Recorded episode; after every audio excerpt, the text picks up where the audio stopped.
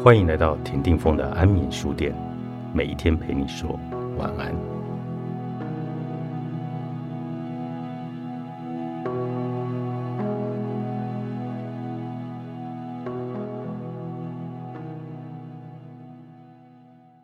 任何人离开舒适区，置身陌生领域时，都会失去冷静和自信。当你感觉自己像一个离开水域的鱼，或是身处不太喜欢的位置时，往往很难对自己有信心。但舒适区不一定是积极正面的地方。有时，当我们相信对自己负面的看法时，我们其实也是在选择待在舒适区。比方说，如果不断有人跟你说你很蠢，而且你不知道自己在说什么。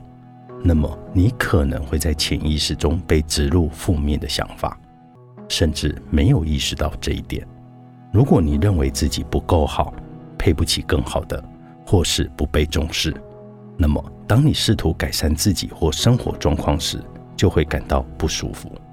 当你尝试这么做对自己有益的事情时，可能会感觉怪怪的，觉得自己不值得，甚至觉得自己疯了才会这么的努力。如果你正在取得正面的观点，接受自己有价值和值得爱，或者成功方面遇到困难，请回溯你的记忆，寻找造成你负面信念来源的人物和事件。从这一刻起下定决心：当你试图善待自己、改变生活或相信自己的时候，如果你跨出了舒适区，你会允许自己感到不自在。并且无论如何都要去做，不要让那些恼人的外在情绪来阻扰你。就像其他任何事情一样，你做的越多，它就越会容易。每一个成功总是建立在另一个成功之上的。当一个消极的想法出现时，就用积极的想法去取代它，因为你几乎不可能同时拥有正面和负面的想法。如果你的生活中只有一件事是你可以完全控制的，那肯定是当你选择思考和选择相信的想法。那么这完全取决于你，只有你自己能够决定。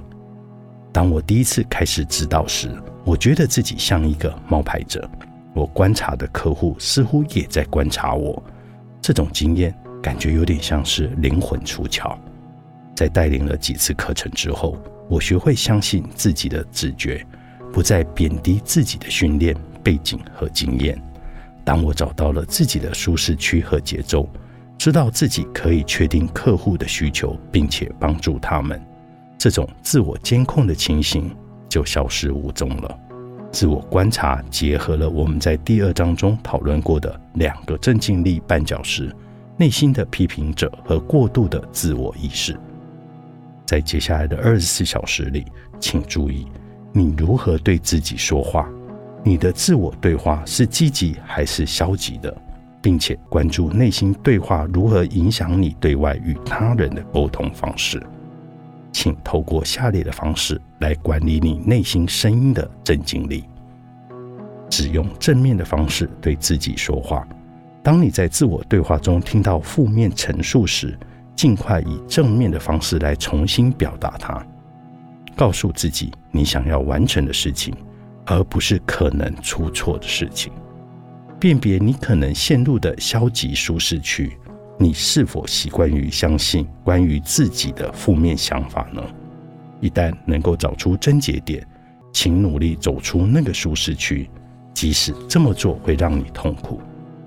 如果你发现自己在自我监控，请在心中放置一个停止标志，然后转换焦点，将注意力集中在周遭发生的事情上。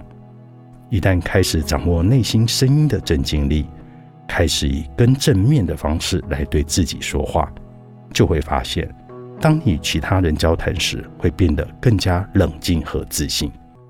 请记住，我们的外在声音源自于我们内心的声音，因此。让我们继续。镇静力，作者佩崔西亚·斯塔克，商周出版。